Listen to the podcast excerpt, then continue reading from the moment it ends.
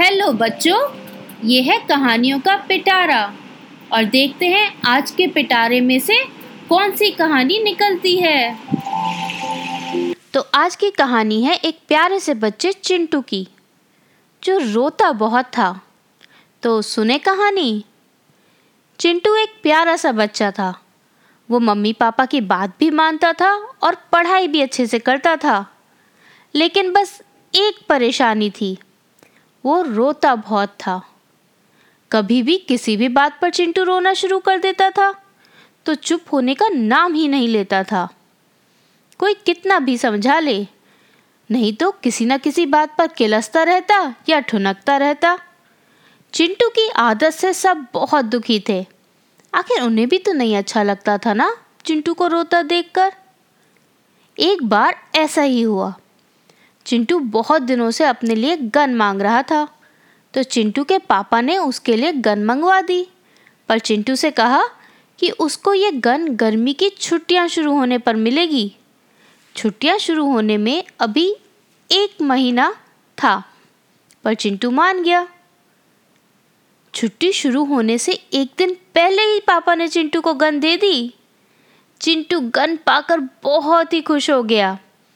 वो पूरे दिन उत्साहित होकर गन से खेलता रहा। उसके पापा ने उसे इंस्ट्रक्शंस दिए थे कि एक तो किसी की भी तरफ़ करके गन नहीं चलाना और बाहर बालकनी की तरफ़ गन नहीं चलाना।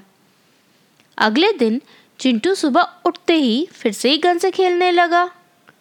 खेलते खेलते उसने बिना ध्यान दिए गन बाहर की तरफ़ चला दी और वुश! गन की गोली गायब! चिंटू ने तो रोना शुरू कर दिया, ढूँढने की कोशिश किए बिना ही। मम्मी पापा ने सारे में बुलेट ढूँढने की कोशिश की, पर कहीं नहीं मिली। उधर चिंटू ने रो रो कर बुरा हाल कर रखा था। सबने चिंटू को चुप कराने की बहुत कोशिश की कि, बेटा, अभी पाँच बुलेट्स तो बाकी हैं, उनसे खेल लो।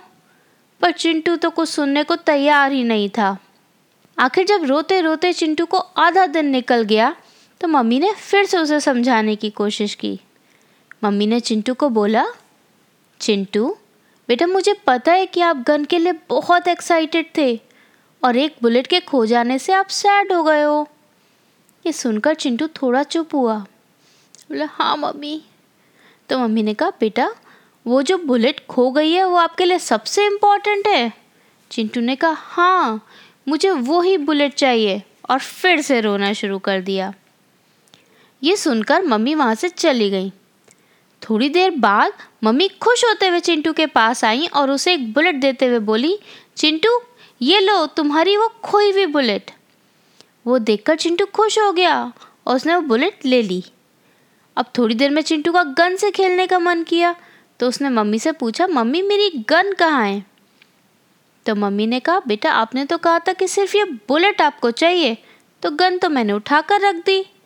चिंटू ने कहा कि मम्मी, मैं बिना गन के बुलेट से कैसे खेलूँगा?